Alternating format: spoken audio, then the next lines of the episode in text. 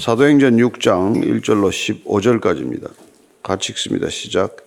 그때 제자가 더 많아졌는데 헬라파 유대인들이 자기의 과부들이 매일의 구제에 빠짐으로 히브리파 사람을 원망하니 열두 사도가 모든 제자를 불러 이르되 우리가 하나님의 말씀을 제쳐놓고 접대를 일삼는 것이 마땅하지 아니하니 형제들아 너희 가운데서 성령과 지혜가 충만하여 칭찬받는 사람 일곱을 택하라 우리가 이 일을 그들에게 맡기고 우리는 오로지 기도하는 일과 말씀 사역에 힘쓰리라 하니 온 무리가 이 말을 기뻐하여 믿음과 성령이 충만한 사람 스테반과 또 빌립과 브로고로와 니가노로와 디몬과 바메나와 유대교에 입교했던 안디옥 사람 니골라를 택하여 사도들 앞에 세우니 사도들이 기도하고 그들에게 안수하니라 하나님의 말씀이 점점 왕성하여 예루살렘에 있는 제자의 수가 더 심히 많아지고 허다한 제사장의 무리도 이 도에 복종하니라.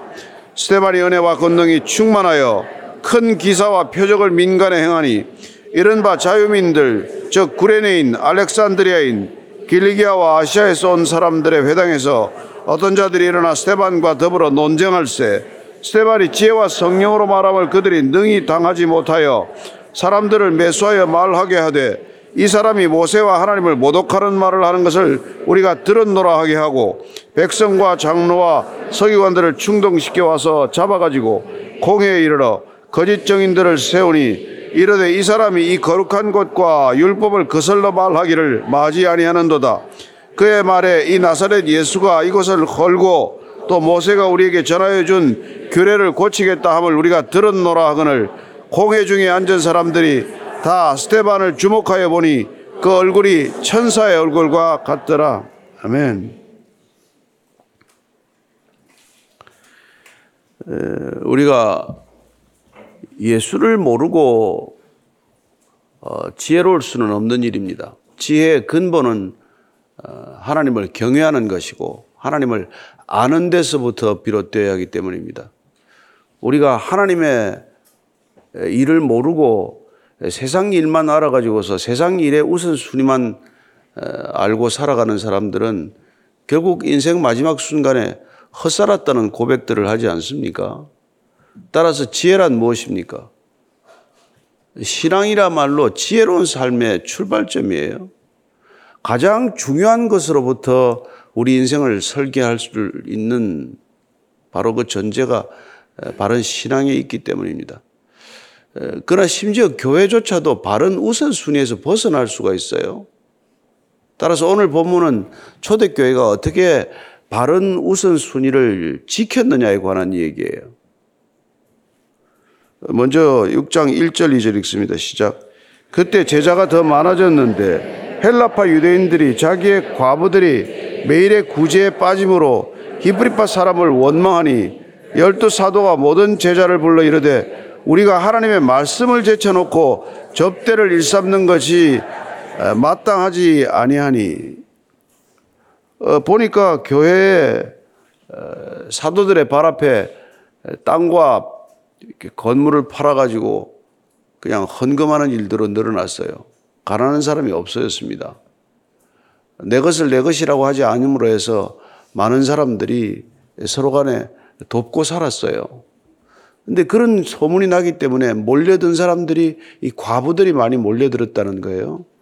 특별히 헬라파 과부들이 많았다는 뜻은 이스라엘 지역 밖에 있던 과부들이 사실 생계가 어렵거든요. 그 당시에 부인에게 무슨 재산 상속이 됩니까? 아들들에게 넘어갔고 아들이 부모 상속의 책임을 맡았기 때문에 예, 그 여인들이 어떻게 보면 아들 눈치가 지금도 보기 어렵지만은 힘들면은 다 이스라엘로 돌아온 거예요. 그래서 특별히 교회 과부들이 늘어난 겁니다. 그 이 과부들이 생활력이 없기 때문에 그들을 어쨌거나 구제해야 된다는 게 기본 원칙이었기 때문에 그걸 돕다 보니까 문제는 히브리파 과부들하고 유대파 과부들 사이에 불균형이 일어난 것이죠. 아무래도 팔이 안으로 굽었던 탓이겠죠. 그래서 헬라파 과부들이 왜 우리도 어 히브리에서 있던 이 땅에 있었던 과부들을 우선적으로 대접하고 우리는 뒷전에 밀리느냐 이제 그런 불만과 원성이 생긴 거예요. 그래서 이제 열두 사도가 모든 제자를 불러놓고 에, 이제 이 문제를 다루기 시작한 겁니다.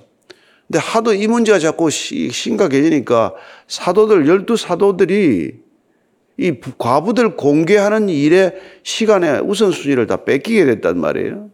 그리고 그 불만을 들어주고 그 사람들 만나서 그야말로 요새 말로 하면은 무슨 상담하느라고 본래 해야 할 일을 놓쳤다는 거예요. 우선순위가 뒤틀렸다는 것입니다. 그래서 그 사람들이 지금 이 말씀을 하는 거예요. 우리가 하나님의 말씀을 제쳐놓고 접대를 일삼는 것이 마땅하지 않다. 여러분 우리가 공동체 모임, 소그룹 모임, 순 모임을 해도 무슨 뭐 목- 목회 모임, 목장 모임을 해도 그래요. 이거 무슨 음식 차리느라고 정신이 없으면 안 됩니다. 그 먹으러 모- 모이는 게 아니란 말이에요. 다과할 수 있지만 말씀을 위해서 모이는 자리지 먹으려고 모이는 거 아니고 관광 구경하겠다고 모이는 거 아니고 단풍 구경하겠다고 모이는 거 아니고 영화 구경하겠다고 모이는 거 아니고 무슨 술 파티 하겠다고 모이는 게 아니란 말이에요.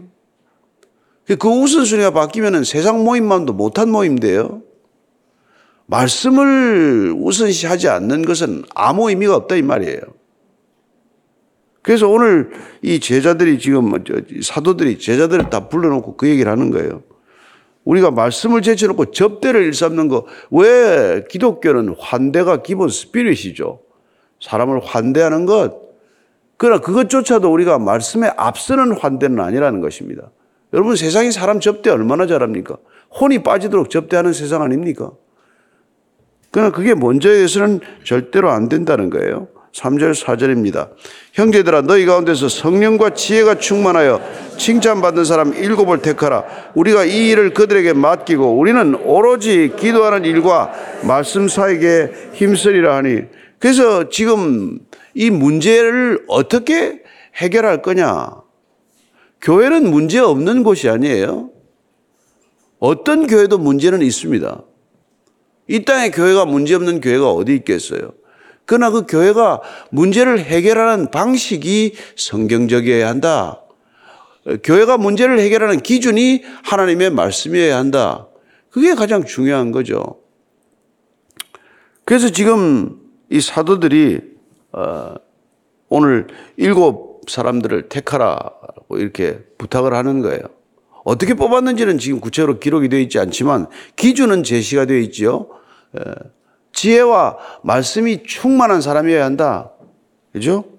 에, 지혜와 성령이 충만한 것. 그 다음에 칭찬받는 사람. 이 정확한 표현은 사람들한테 좋은 소리 듣는 사람이에요. 예, 신망이 있는 사람. 사람들에게 신뢰감을 주는 사람. 예, 나쁜 소리 듣지 않는 사람. 그렇습니다. 지혜가 충만하고 성령이 충만하고 사람들한테 칭찬받는 그런 사람들을 일곱 세우자는 거예요. 그래서 그 사람들이 세워지면은 우리는 오직 기도하는 일과 말씀을 전하는 일에 힘쓰겠다. 교회 본질에 우리는 충실하겠다. 이 얘기를 하는 것이죠.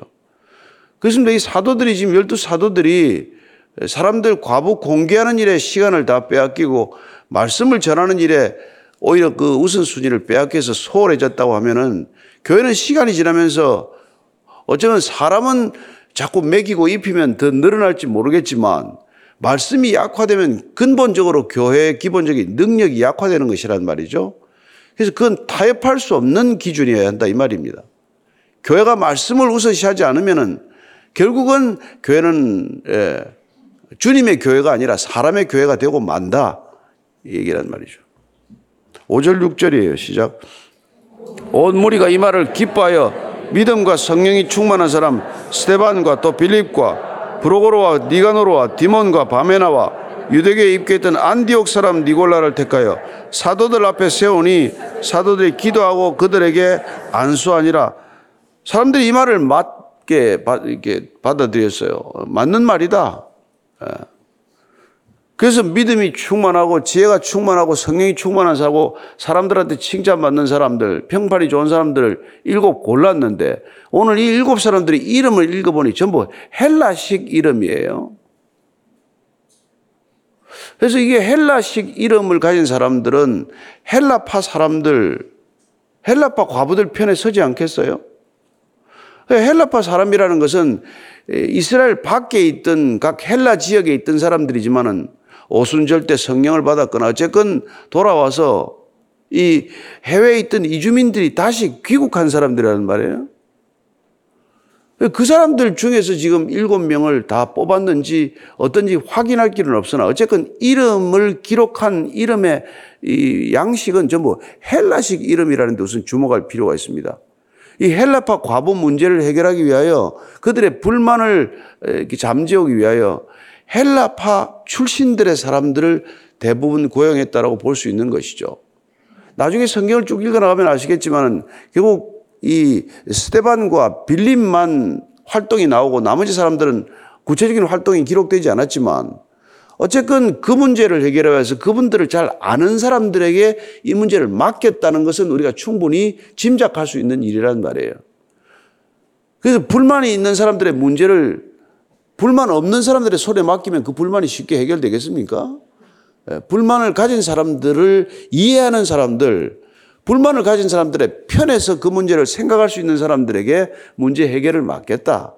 이게 중요한 거란 말이죠. 그리고 사도들은 본질로 돌아갔다. 그 얘기죠.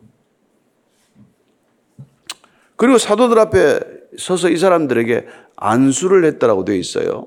안수는 여러분들이 보면은 처음에는 짐승들에게 했습니다. 레위에 보면은 전부 재물들에게 안수를 한다는 표현이 나와요. 사람에게 안수한다는 표현은 레위기에 처음으로 이스라엘 백성들이 레위인들에게 안수해서 그들에게 제사장 직분을 맡겼던 것입니다. 그리고는 개인에게 안수했다는 기록은 예, 민수기에 처음 나와요. 민수기 27장 23절에 모세가 요수아에게 안수하는 게 한 개인에게 한 안수의 첫 번째 기록이에요. 한번 한번 읽고 지나가 보겠습니다. 시작. 그에게 안수하여 위탁하되 여호와께서 모세에게 명령하신 대로 하였더라. 안수한다는 것은 위탁을 뜻한다는 것을 여기 기록 알 수가 있습니다. 따라서 모세에게 주어진 권한이 여호수아에게 위탁되었다는 것을 알 수 있고 모세의 권한은 하나님으로부터 온 권한이라는 것을 우리가 알기 때문에 하나님으로부터 받은 권한을 위임하는 형태가 되는 것, 그게 안수가 가진 것이고 구별하여 세우는 것이 안수의 목적이었다는 것을 알 수 있죠. 예. 그래서 오늘 이 열두 사도들이 이 일곱 사람에게 안수해서 이제 교회 문제를 해결할 수 있는 권한을 위임한 것이죠. 그리고 본인들은 이 말씀을 전하는 일, 예, 그리고 기도하는 일, 그 일에 전념하겠다. 이걸 사람들이 좋게 여겼다는 거예요. 그러니 오늘 이 시대도 교회 본질을 지키는 일은 예, 말씀을 사역하는데 이 게을러서는 절대로 안 된단 말이에요. 저와 여러분들이 그리스도인의 일을 가겠다고 결정을 했다면은 말씀을 최우선에 두지 않으면은 절대로 우리가 하나님의 길을 따를 수 없다는 것을 기억하십시오. 예. 왜냐하면 말씀이신 하나님께서 우리 안에 거하는 방법도 말씀으로 장막을 펴는 일이고 하나님께서 날마다 우리에게 보호하시고 인도하시는 것도 말씀으로 우리를 인도하시는 것이고 우리가 위기를 만났을 때도 위경에도 말씀을 보내셔서 우리를 위기에서 건지신다는 것을 기억하셔야 합니다.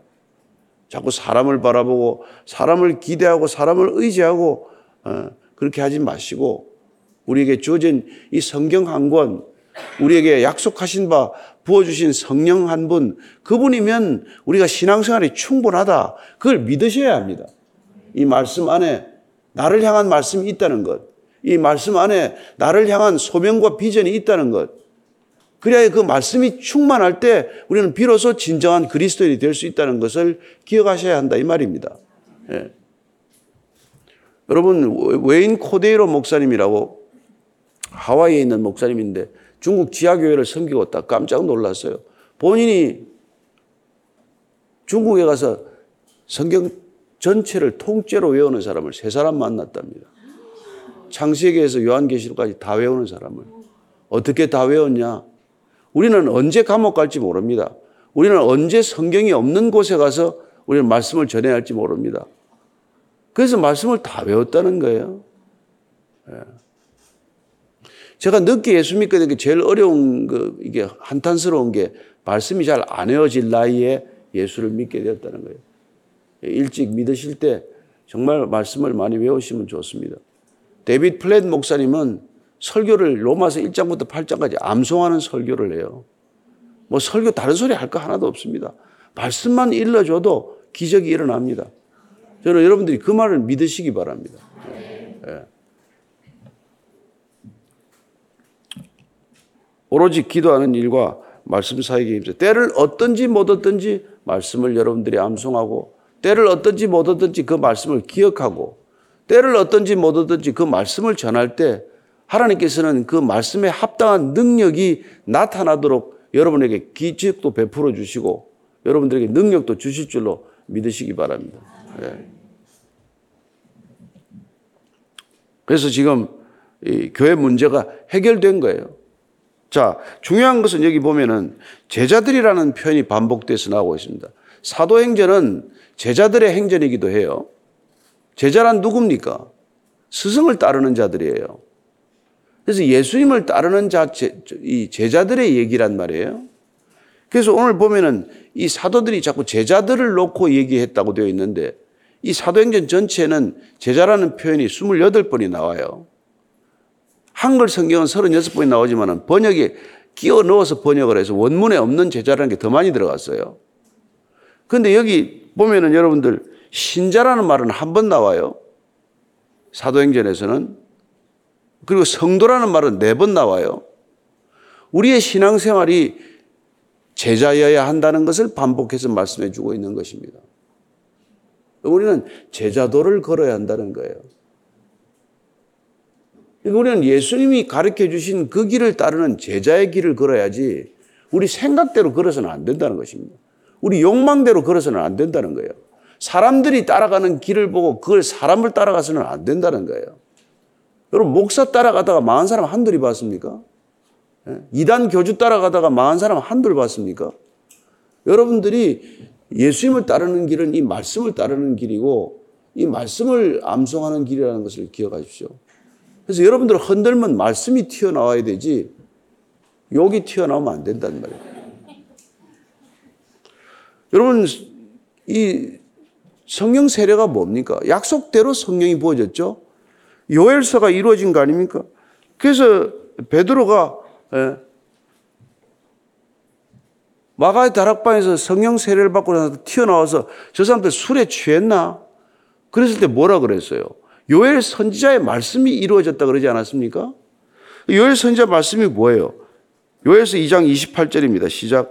그 후에 내가 내 영을 만민에게 부어주리니 너희 자녀들이 장래일을 말할 것이며 너희 늙은이는 꿈을 꾸며 너희 젊은이는 이상을 볼 것이며 그때 또 내 남종과 여종에게 영을 부어줄 것이라고 말했는데 자 어린이들에게도 성령을 부어주시겠다고 그랬어요. 젊은이들에게도 성령이 부어질 것이라고 말했죠.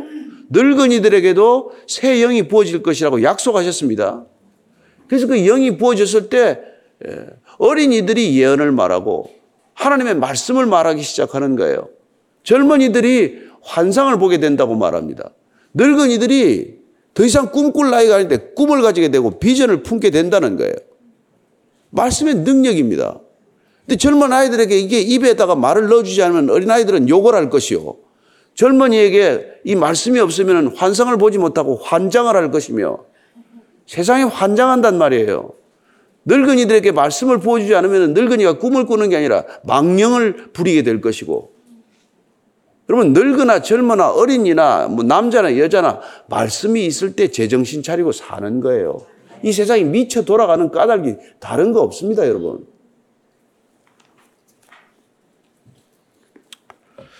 그래서 오늘 그렇게 이 말씀에 사로잡힌 사람들이 다시 또 이렇게 교회 일을 맡게 된 거예요. 그 중에 오늘 스테반의 일이 다시 기록이 된 것이죠. 자, 8절, 9절, 10절입니다. 시작. 스테반이 은혜와 권능이 충만하여 큰 기사와 표적을 민간에 행하니 이른바 자유민들, 즉 구레네인, 알렉산드리아인, 길리기아와 아시아에서 온 사람들의 회당에서 어떤 자들이 일어나 스테반과 더불어 논쟁할세 스테반이 지혜와 성령으로 말함을 그들이 능히 당하지 못합니다. 스테반은 여러분 여기 뭐 지금 교회 사도입니까? 아니잖아요. 근데 예수님께 나타났던 권능이 사도들에게 나타났더니 사도들에게 나타났던 권능이 이제 이 다른 성도들에게 나타났다 이 얘기를 좀 기록하고 있는 거예요. 그래서 사도행전에서는 빌립의 얘기와 스테반의 얘기만 나오지만 그 이후에 기록되지 않은 수많은 사람들에게도 그런 능력이 나타났다는 것을 우리가 알 수 있지 않습니까? 따라서 예수님께서 약속하신 너희들이 나보다 더 큰 일을 행할 것이라고 하는 일들이 오늘날에도 이루어질 수 있다는 것을 우리가 믿어야 한다는 것이죠. 예. 스테반이 그냥 은혜와 권능이 충만했더니 큰 기사와 표적이 민간행했다. 어떤 일인지 기록은 하지 않았지만 많은 일들이 일어났던 것이죠. 어쩌면 스테반이 기도했더니 병이 나았을 수도 있고 여러 가지 그런 일들이 일어났다는 거예요. 그랬더니 이제 그 뭐 다른 사람들하고 이제 논쟁이 벌어진 거예요. 너 왜 그런 일을 하냐? 너 네가 왜 말씀을 가르치냐? 사도들이 가르쳐야지. 뭐 그런 얘기도 있을 수 있겠죠. 그런 논쟁이 벌어졌을 때 스테반이 워낙 예, 지혜와 성령으로 말했기 때문에 다 감당이 안 되는 거예요. 예. 하나님의 말씀을 가지고 전하는 사람을 어떻게 감당하겠습니까? 말씀을 들이대는 사람한테 어떻게 뭐라 그러겠어요? 우리가 이단들한테 꼼짝 못하는 이유가 뭔지 아십니까? 이단들은 최소한도 성경을 천절 이상 외웁니다. 외우게 합니다. 그래서 말씀 한 절 못 외우는 그리스도인들이 판판이 깨지는 거예요. 가서 꼼짝도 못 합니다. 성경 들이대는데. 자기들 필요에만 의해서 짜집기 한 성경이지만 어쨌든 성경을 들이대니까 할 말이 없는 거죠. 그래서 지금 스테반이 그야말로 압도하는 어떤 그런 모습을 보이는 것이죠. 그때 안 되면 어떻게 합니까? 안 되면 뭐, 뭐, 그냥 모함을 해서 덮어 씌우는 거죠. 예. 그게 그 밑에 11절 이하의 얘기예요. 시작. 사람들을 매수하여 말하게 하되 이 사람이 모세와 하나님을 모독하는 말을 하는 것을 우리가 들었노라 하게 하고 백성과 장로와 서기관들을 충동시켜 와서 잡아가지고 공회에 이르러 거짓 정인들을 세우니 이르되 이 사람이 이 거룩한 곳과 율법을 거슬러 말하기를 맞이 아니하는도다. 그의 말에 이 나사렛 예수가 이곳을 헐고 또 모세가 우리에게 전하여 준 규례를 고치겠다 함을 우리가 들었노라 하거늘 홍해 중에 앉은 사람들이 다 스테반을 주목하여 보니 그 얼굴이 천사의 얼굴과 같더라. 여러분 이 스테반을 감당할 수 없으니까 결국은 바리새인들이나 이 유대인들이 하는 짓을 보십시오. 꼭 예수님께 했던 일들, 사도들에게 했던 일들, 꼭 그런 일들을 하고 있는 거예요. 오늘날도 마찬가지입니다. 교회 싸움이라는 것도 뭐법 안에 들여다보면은 뭐 있는 얘기 없는 얘기 만들어서 꼭 사람을 못 쓰게 만들고 그러지 않아요? 그래서 뭐 이 스테반이 모세와 하나님을 모독하는 말을 했다는 것입니다. 여러분 성령이 충만하고 은혜가 충만한데 뭐 때문에 모세 욕을 하겠으며 하나님을 모독하겠습니까?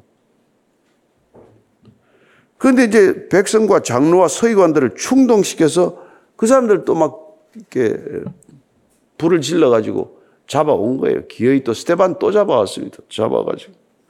그리고는 거짓 증인을 세웠다고 돼요. 거짓 증인을 세웠어요.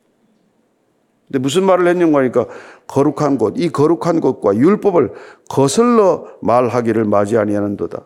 그의 말에 이 나사렛 예수가 이곳을 헐고 또 모세가 우리에게 전해준 규례를 고치겠다 함을 우리가 들었노라. 예, 스테반이 이런 얘기 할 사람이겠어요? 어. 예수님께서 뭐라고 말씀하셨습니까? 성전이 무너질 것이라고 예언하셨습니다. 그죠? 이 성전이 돌 위에 돌 하나 남지 않고 무너질 것이다. 예. 내가 무너뜨리겠다 한 거 아니죠? 아니죠. AD 70년에 무너지지 않았습니까? 그리고 저게 나를 헐라 성전을 헐라는 것은 당신 자신의 몸을 두고 한 얘기죠. 성전을 헐라 내가 사흘이면 다시 세우리라 부활을 말씀하신 것이죠.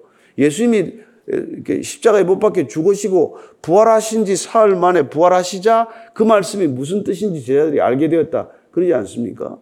근데 이걸 가지고 다 이제 말을 만든 거란 말이에요. 예, 성전을 헐라고 했다. 무너뜨리라고 했다.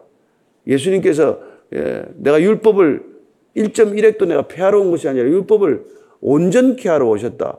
율법을 예, 완성하러 오셨다고 말씀하셨지만 그 말씀을 또 비틀어서 율법을 폐기하러 왔다. 이렇게 말을 만든단 말이에요. 전후좌우 맥락을 끊어가지고 요새 얼마나 말을 또 이렇게 만들어 어, 전하는 사람이 많습니까? 너무 그 유튜브에 짤인가 뭔가 하는 거 보지 마십시오. 예. 이거 막을 길도 없어요. 처음에 몇 번 막아가지고 내리고 내리고 했는데 요새 뭐 자기 마음대로 이렇게 올리는 사람이 하도 많아가지고 이게 이게 좋은 컨텍스트로 쓰는 사람도 있지만은 자기 의도를 위해서 쓰는 사람들이 있단 말이에요. 말만 딱 따가지고 잘라가지고. 참 하여튼 괴로운 일들이 많습니다. 근데 어쨌건 오늘 보니까 예수님을 이렇게 모함해서 성전 모독죄로 잡았듯이 또 베드로와 요한이나 사도들을 또 이렇게 잡아갔듯이 또 스테반도 또 성전 모독죄 예, 특히 사두개인들은 이게 모세 오경밖에 믿지 않았어요. 그래서 모세가 모세 율법이 전부입니다. 그 사람들로서는 이 모세 율법 이외에 성경은 성경 치지도 않았어요. 그 모세 율법을 이렇게 폄훼했다라는 목적으로 이유로 이것도 잡아간 거예요. 그 잡아다 놓고 앉혔는데 스테반을 주목하여 봤더니 그 얼굴이 천사의 얼굴과 같았다고 되어 있습니다. 얼굴에 광채가 났겠죠. 모세가 하나님을 얼굴과 얼굴과 대면했더니 얼굴에 광채가 났듯이 예, 스테반을 신문하려고 데려다 놓고 봤더니 그 얼굴이 천사와 같았다라 기록하고 있습니다. 한 가지 우리가 보고 정리하겠습니다. 예수님은 어떻게 당했습니까? 예수님은 마태복음 26장 59절 61절입니다. 같이 읽습니다. 시작. 대제사장들과 온 공회가 예수를 죽이려고 그를 칠 거짓 증거를 찾음에 거짓 증인이 많이 왔으나 얻지 못하더니 후에 두 사람이 와서 이르되 이 사람의 말이 내가 하나님의 성전을 헐고 사흘 동안에 지을 수 있다 하더라. 이거 가지고 예수님을 십자가에 못 박지 않습니까? 스테반을 어떻게 또 돌로 쳐 죽입니까? 이런 걸 가지고 잡, 잡는단 말이에요. 그래서 정말 안타까운 이런 일들이 교회 초대교회 때부터 계속되어 왔습니다. 예, 그래서 예수님께서 내 이름을 위하여 박해를 받을 것이라고 말씀하셨고 또한 그러나 오늘 스테반이 나중에 보면 알겠지만은 예, 정말 예, 성경을 통달해서 얘기하는 것을 보게 됩니다. 예수님께서 붙들려 갈 때 걱정하지 말아라. 내가 내 입에 할 말을 넣어 주겠다라고 약속하셨고 여러분들 어디 가서든지 담대하게 기도하고 예수님께서 넣어 주시는 말씀으로 전하는 그리스도인들 되기를 축복합니다. 오늘 기도할 때 하나님 말씀의 사람이 되게 해 주십시오. 예, 제 안에 말씀이 차고 넘치게 해 주십시오. 생각이 많은 사람이 아니라 말씀이 많은 사람 되게 하여 주옵소서. 한번 같이 그렇게 기도하시겠습니다. 하나님 아버지, 예, 주님께서는 우리에게 성령을 보내주신 까닭, 진리의 영을 보내주신 까닭은 진리의 영이 오시면 비로소 우리가 죄에 대하여, 의에 대하여, 심판에 대하여 알게 될 것이고 또 주님께서 하신 말씀이 기억나게 할 것이라고 말씀해 주셨습니다. 아, 주님, 날마다 우리가 말씀을 읽지만 그냥 눈으로 보고 흘려 지나가는 말씀이 아니라 우리 마음판에 새겨지는 말씀 되게 하셔서 위기 때마다 말씀이 기억나게 하시고 어려울 때마다 말씀을 붙들게 하시고 우리가 생각이 혼란스러울 때 말씀을 떠올려 말씀을 기준으로 살아가는 말씀의 사람들 다 되게 하여 주옵소서. 저희들이 날마다 성경을 읽지만은 읽는 것에 그치지 않게 하시고 성경을 여러 번 읽었지만 읽은 횟수를 자랑하지 않게 하시고 내가 말씀이 있나 없나 내 안에 말씀이 기록되어 있나 없나 내가 말씀대로 살고 있나 없나 그것을 확인하는 우리의 신앙 되게 하여 주옵소서. 주님께서 우리에게 말씀하신 것이 내게 하신 명령이라는 것 기억하게 하시고 말씀대로 살기 위해서 말씀에 목숨을 거는 사람 되게 하시고 말씀대로 살아내는 성도들을 위하여 교회가 말씀에 목숨을 거는 교회가 되게 하여 주시옵소서. 하나님 아버지 주옵소서 하나님 아버지 구제가 없을 수 없지만은 구해, 구제가 교지, 교회의 본질이 아니고 교육이 없을 수 있지만 교육이 교회의 본질이 아니고 프로그램이 있을 수 있지만 프로그램이 많아서 에, 교회가 교회다워지는 것 아니라는 것 어, 저희들 말씀해 주셨습니다. 하나님 교회가 오직 말씀에 에, 충실하게 하시고 말씀이 선포되게 하시고 말씀에 붙들려 살아가는 성도들 다 되게 하여 주옵소서. 이제는 십자가에서 그 말씀을 다 이루었다고 선포하신 우리 구주 예수 그리스도의 은혜와 그 다 이루신 말씀대로 살아가는 자들 맞아주시는 아버지의 사랑과 날마다 그 말씀대로 살아갈 수 있도록 그 말씀 기억나게 하시는 성령님의 길은 무엇이니 오늘도 주의 말씀을 위해 에, 목숨을 에, 수- 다 바친 에, 사도들의 뒤를 잇기로 결단한 이 자리에 고개 숙인 모든 말씀의 사람들, 믿음의 사람들, 은혜의 사람들, 진정한 교회 위에 지금부터 영원까지 함께 하시기를 간절히 축원하옵나이다. 아멘.